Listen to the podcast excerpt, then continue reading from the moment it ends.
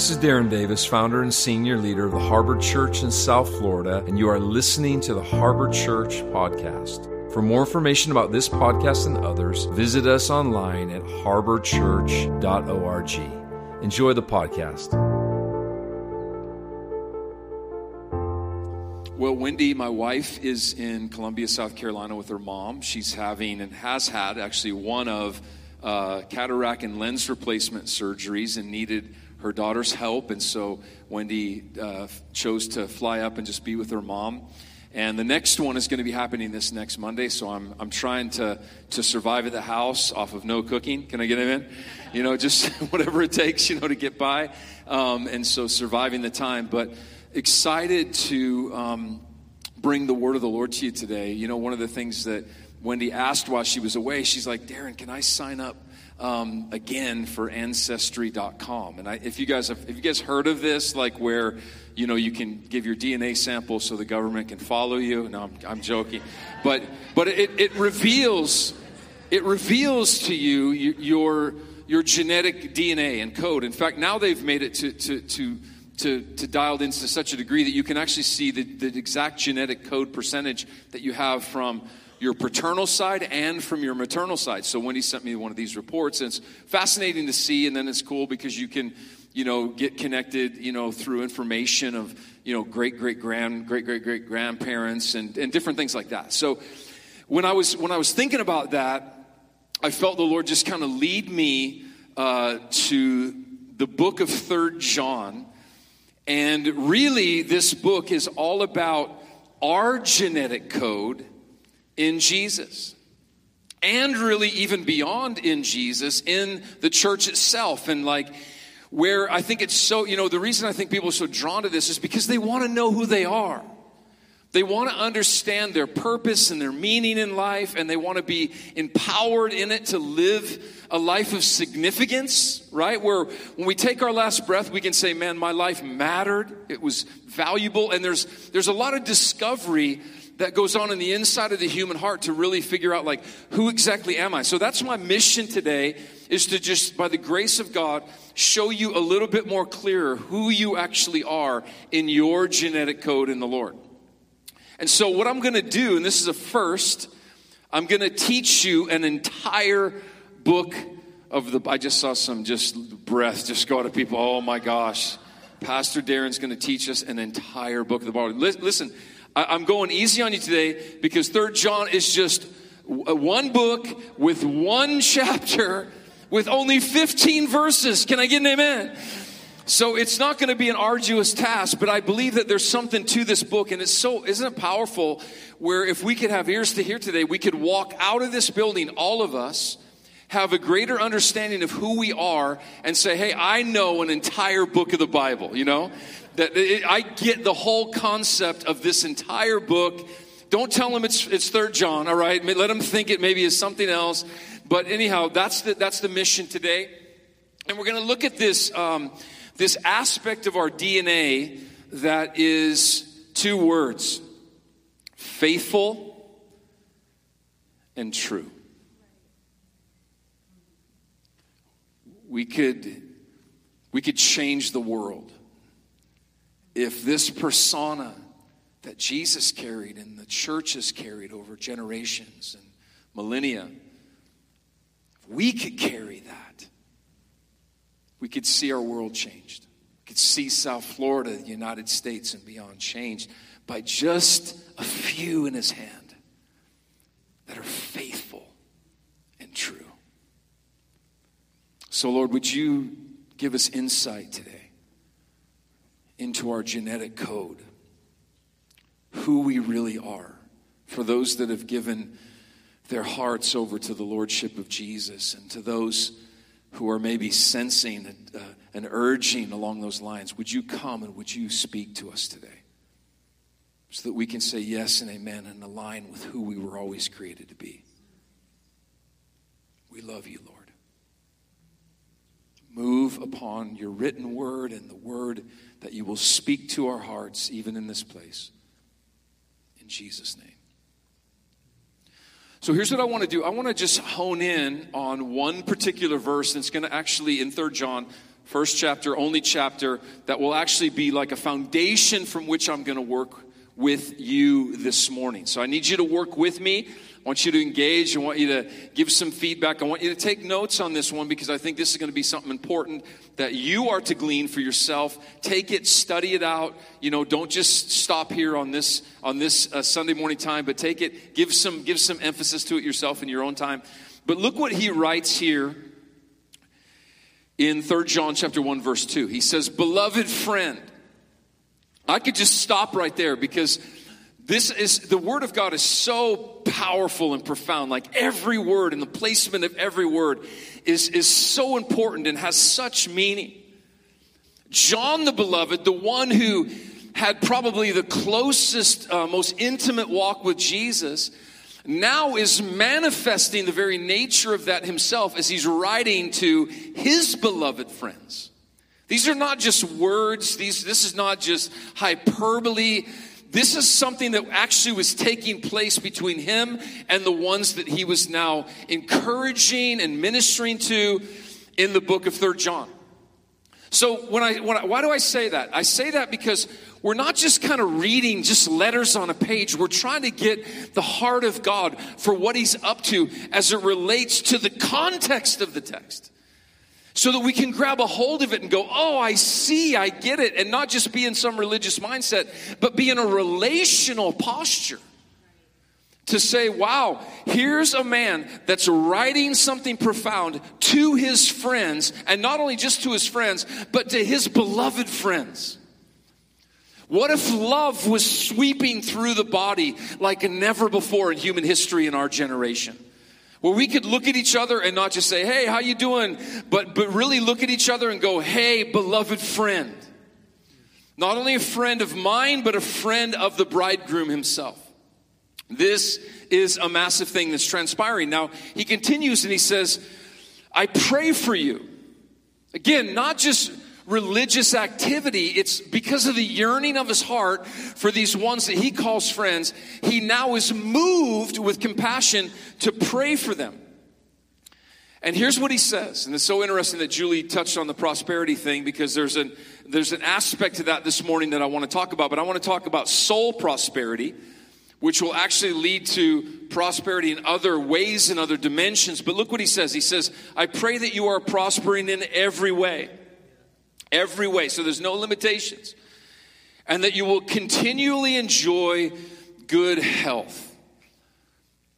Mm, I don't want to get diverted here, but like I've just seen such an such an adverse attack against beautiful believers to their health that how many of you know that that, that affects us in the way that, that we're able to live out this life for the Lord. So he's praying for that. But he says, pray in every way that you would prosper and that you would continually enjoy good health. Now, catch this. This is the key part of the verse I want you to grab a hold of. Just as your, oh, come on, help me out. Just as your soul is prospering. Okay, so if you can see just how the construction of this, this sentence is, is put together, the foundation for everything else that is, is bringing forth life, the life of God in our lives, flows and ebbs from prosperity of soul. Just the other day, I was meeting with a, a young guy in our church. We were connecting overhearing a conversation that was going on at the other table. Wasn't trying to eavesdrop, but it was just one of those, you know, where you just couldn't help but hear kind of thing because they were talking at a higher volume. And it was a young, younger millennial uh, girl who was uh, a pretty high up executive in some corporation that she was on a board with, and she was talking to an older lady, and they were having conversation about some challenges going on within um, the organization and as I was listening to the conversation, my heart started getting moved because I'm like, man, the perspective of this young millennial that the, the older one was trying to trying to get her to shift her thought process over into some some good thinking you know like hey maybe you're looking at this a little wrong. It, it was it was stemming from like a, a brokenness to her soul really at the end of the day she was talking about how you know she just wants to she, she oftentimes will just jump in and become the victim take the hit because you know she'd rather have that happen to her. It was just there was just some dysfunction in it. And and what was coming to my mind is man god is wanting to prosper our souls as the church so that we can go and extend the love of god to other people in a healthy way where we can look at them and say beloved friend i'm praying that you would prosper in every way just as your soul's prospers because we're now walking that out.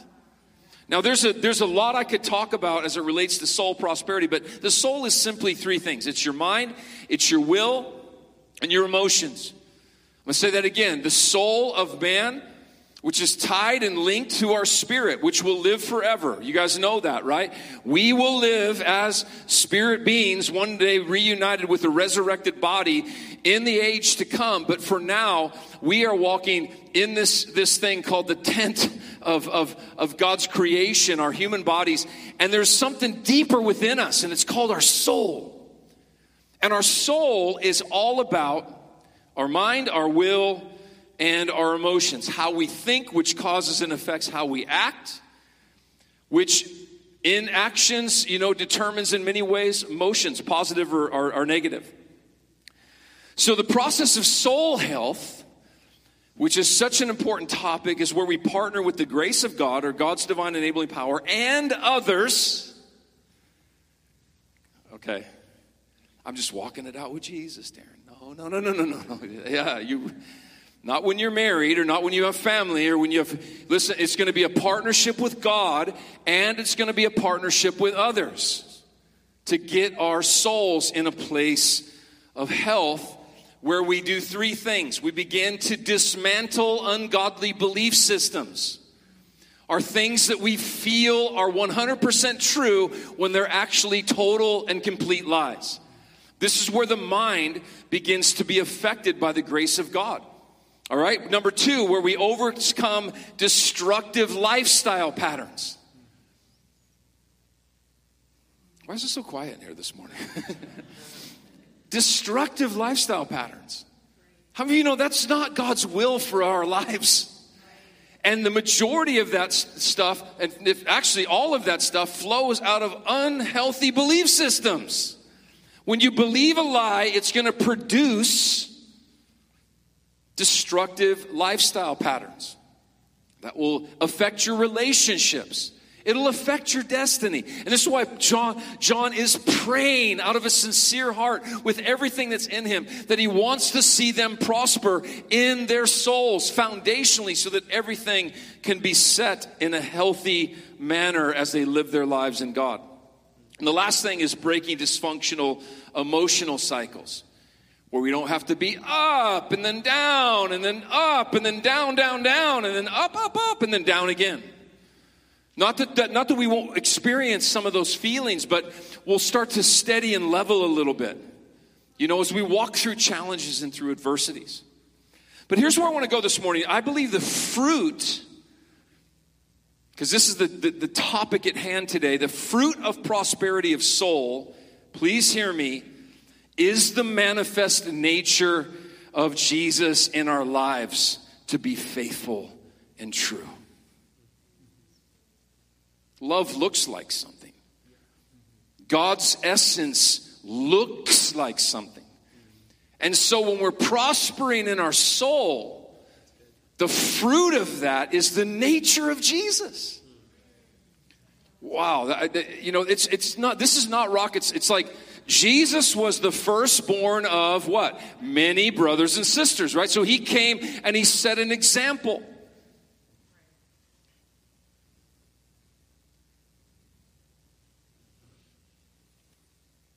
He was fully God, and yet he was fully man. To walk this thing out for us, and John beheld it. He saw this one. He tasted of him. He touched him. He, he, he walked hand in hand closer than anybody else. So he knew what was possible, and now he's experiencing this for himself. And he's coming to a church and, and giving them a letter so that they may be experiencing it as well. He continues in verse 3. He said, I was filled with joy and delight. That's where joy will start to really manifest in the church, as, as Sarah was praying today, and delight. When the brothers arrived and informed me of your faithfulness to the truth. And they told me how you continually live in the truth of Jesus Christ. So they're established. They're not, they're not tossed to and fro, as Ephesians 4 says, with every wind of doctrine. Now they are established in the truth and they're living in this faithfully. Verse 5, he says, My beloved friend, I commend you for your demonstration of faithful love by all that you have done for the brothers on their journey, even though they were strangers at the time. They were, they were basically giving um, generously to these ones that needed financial help. And he's commending them for that because it wasn't, again, just an action, action of obligation, but it was, an, uh, it was an action from the heart. And he said, Love has found its way into you.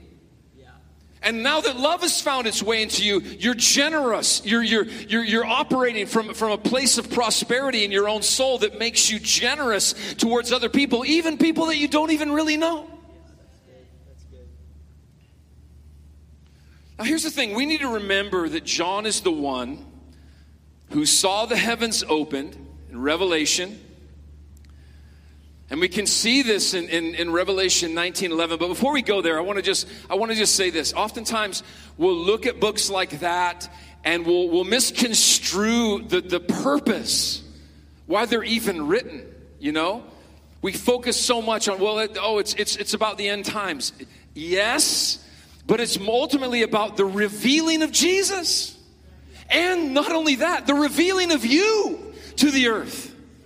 Right now, I'm just finishing my book, and one of the, the, the just the pr- basic premises of, our, of the book is that I really believe that there's this 11th hour generation of laborers that is going to rise up and step out in the manifest nature of God and bring transformation to the culture of this world like has never been seen before.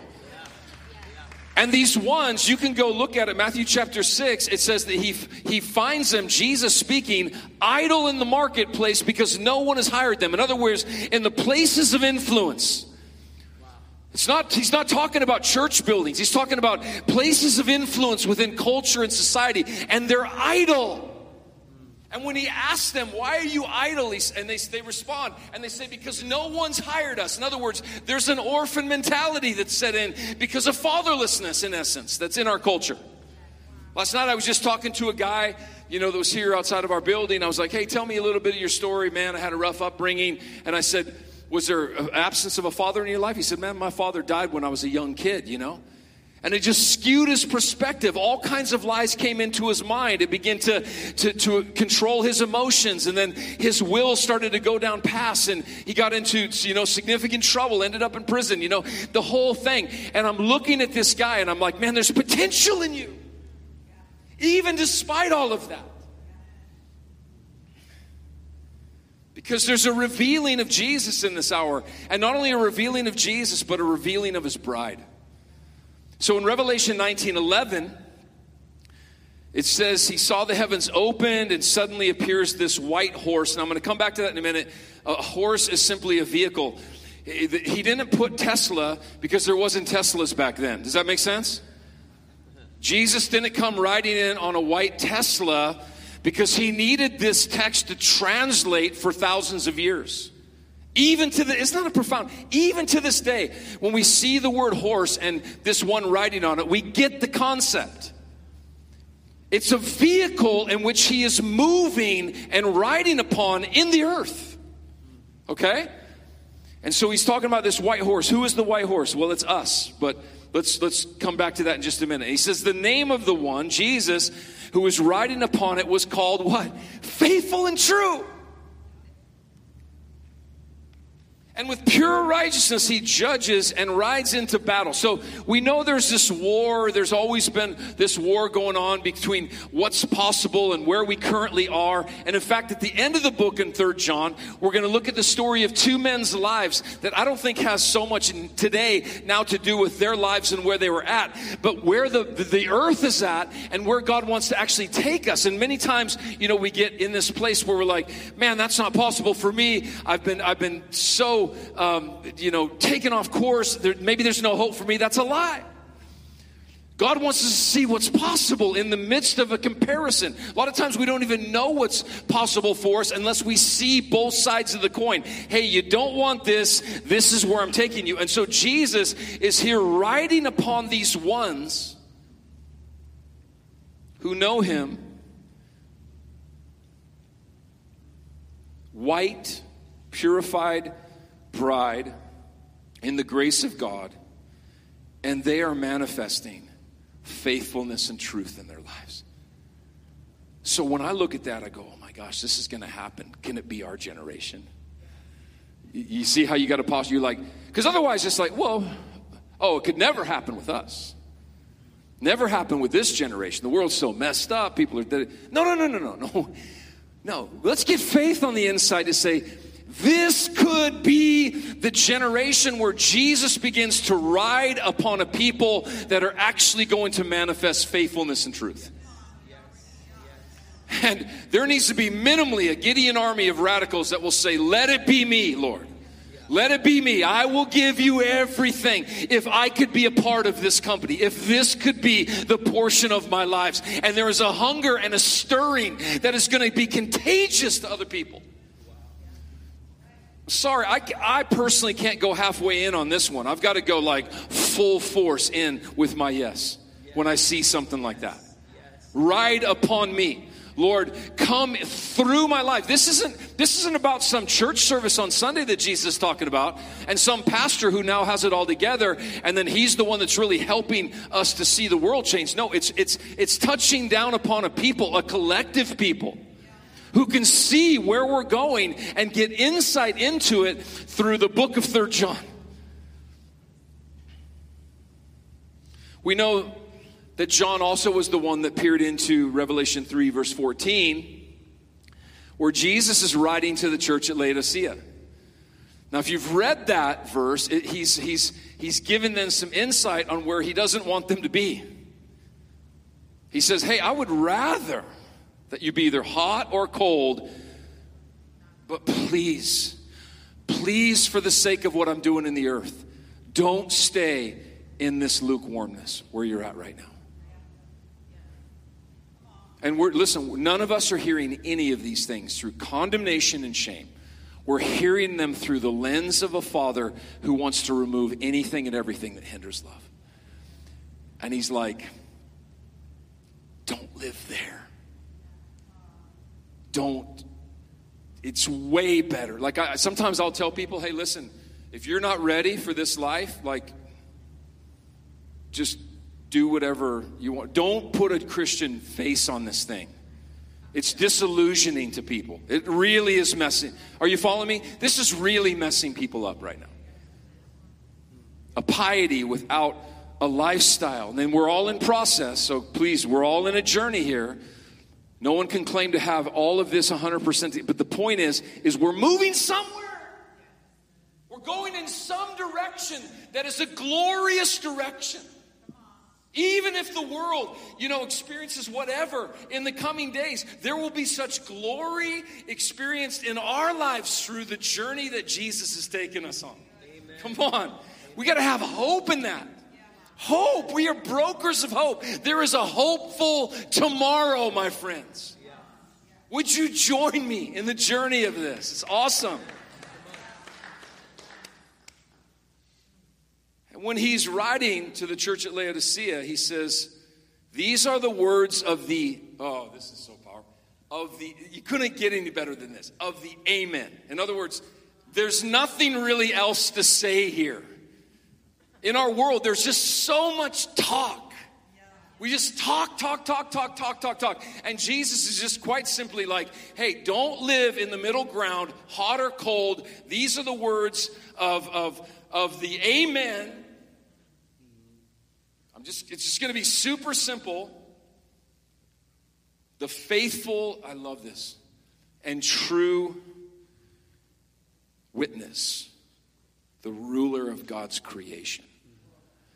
In other words, his, his power and his preeminence carries within itself the possibility for humanity to engage in something that they've never even thought was possible.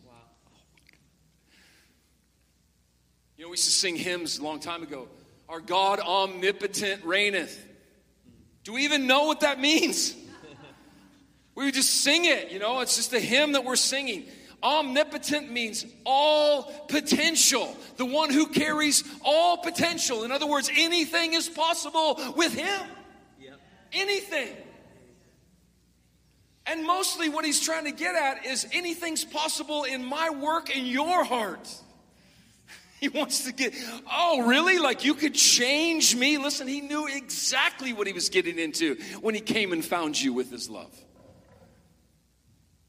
We think the Lord's so overwhelmed by our issues. right? We think, oh my, he's just like, oh my, whoa, I found a doozy here. Like, oh boy. How long must I bear with you? You know, kind of thing. Right?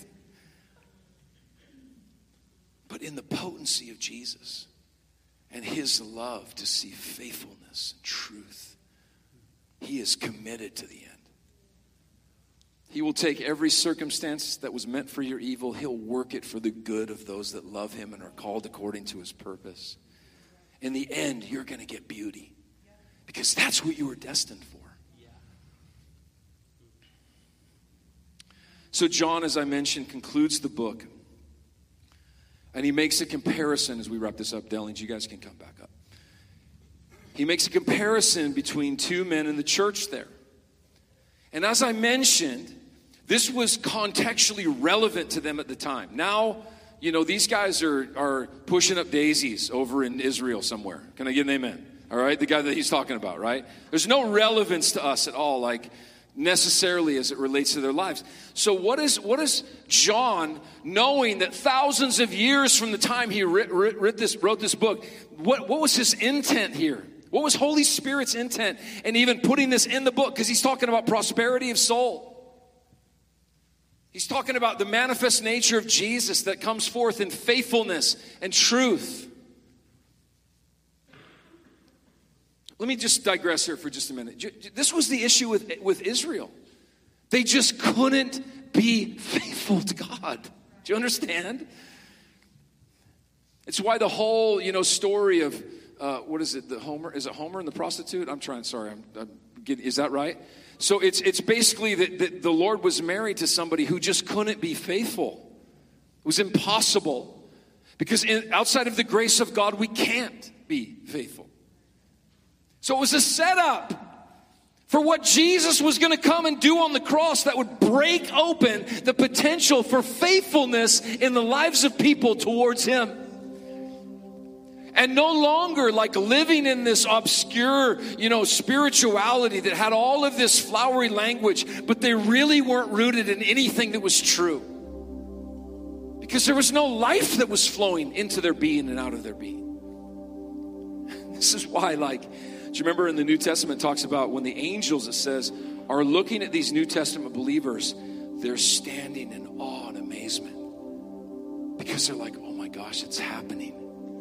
It's happening in their lives. Could this ever have been possible? No, outside of Jesus' coming. No.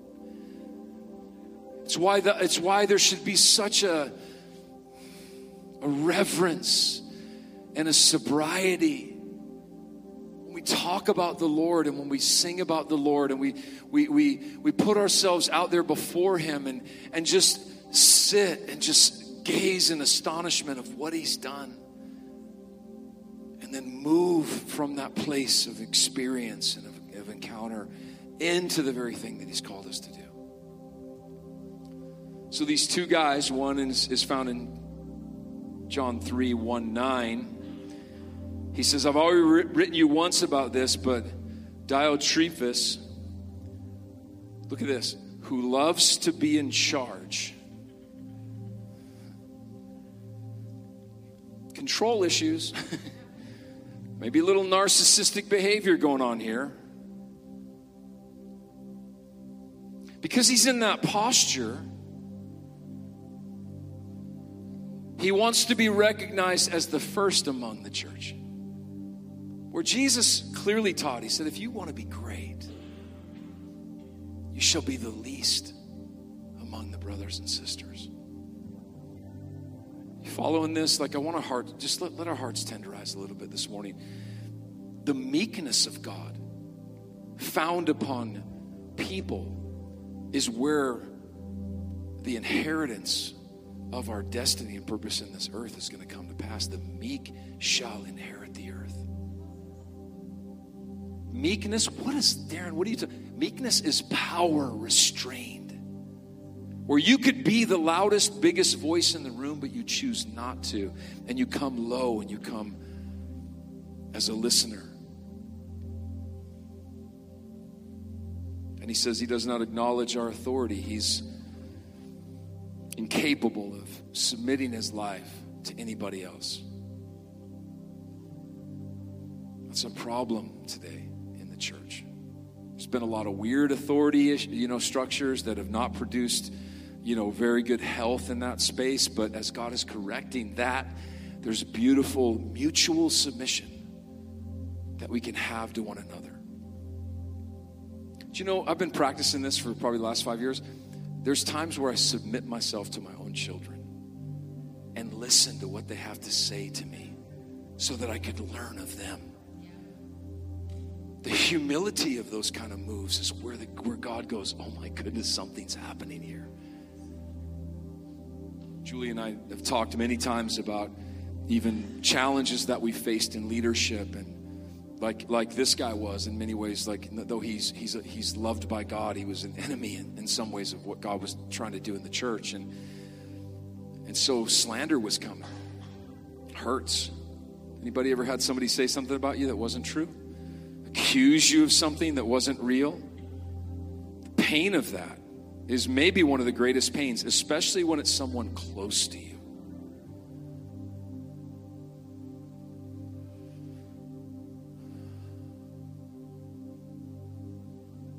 So we need to hear His word over us. But in humility, we might even ask, like Watchman Nee did, Lord, even in the words of my enemies, that's not even true. Is there something that you want me to hear?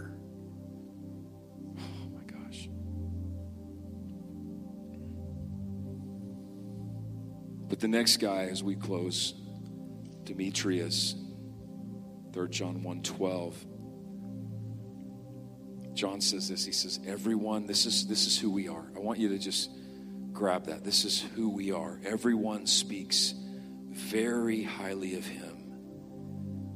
Even the truth itself stands by his side.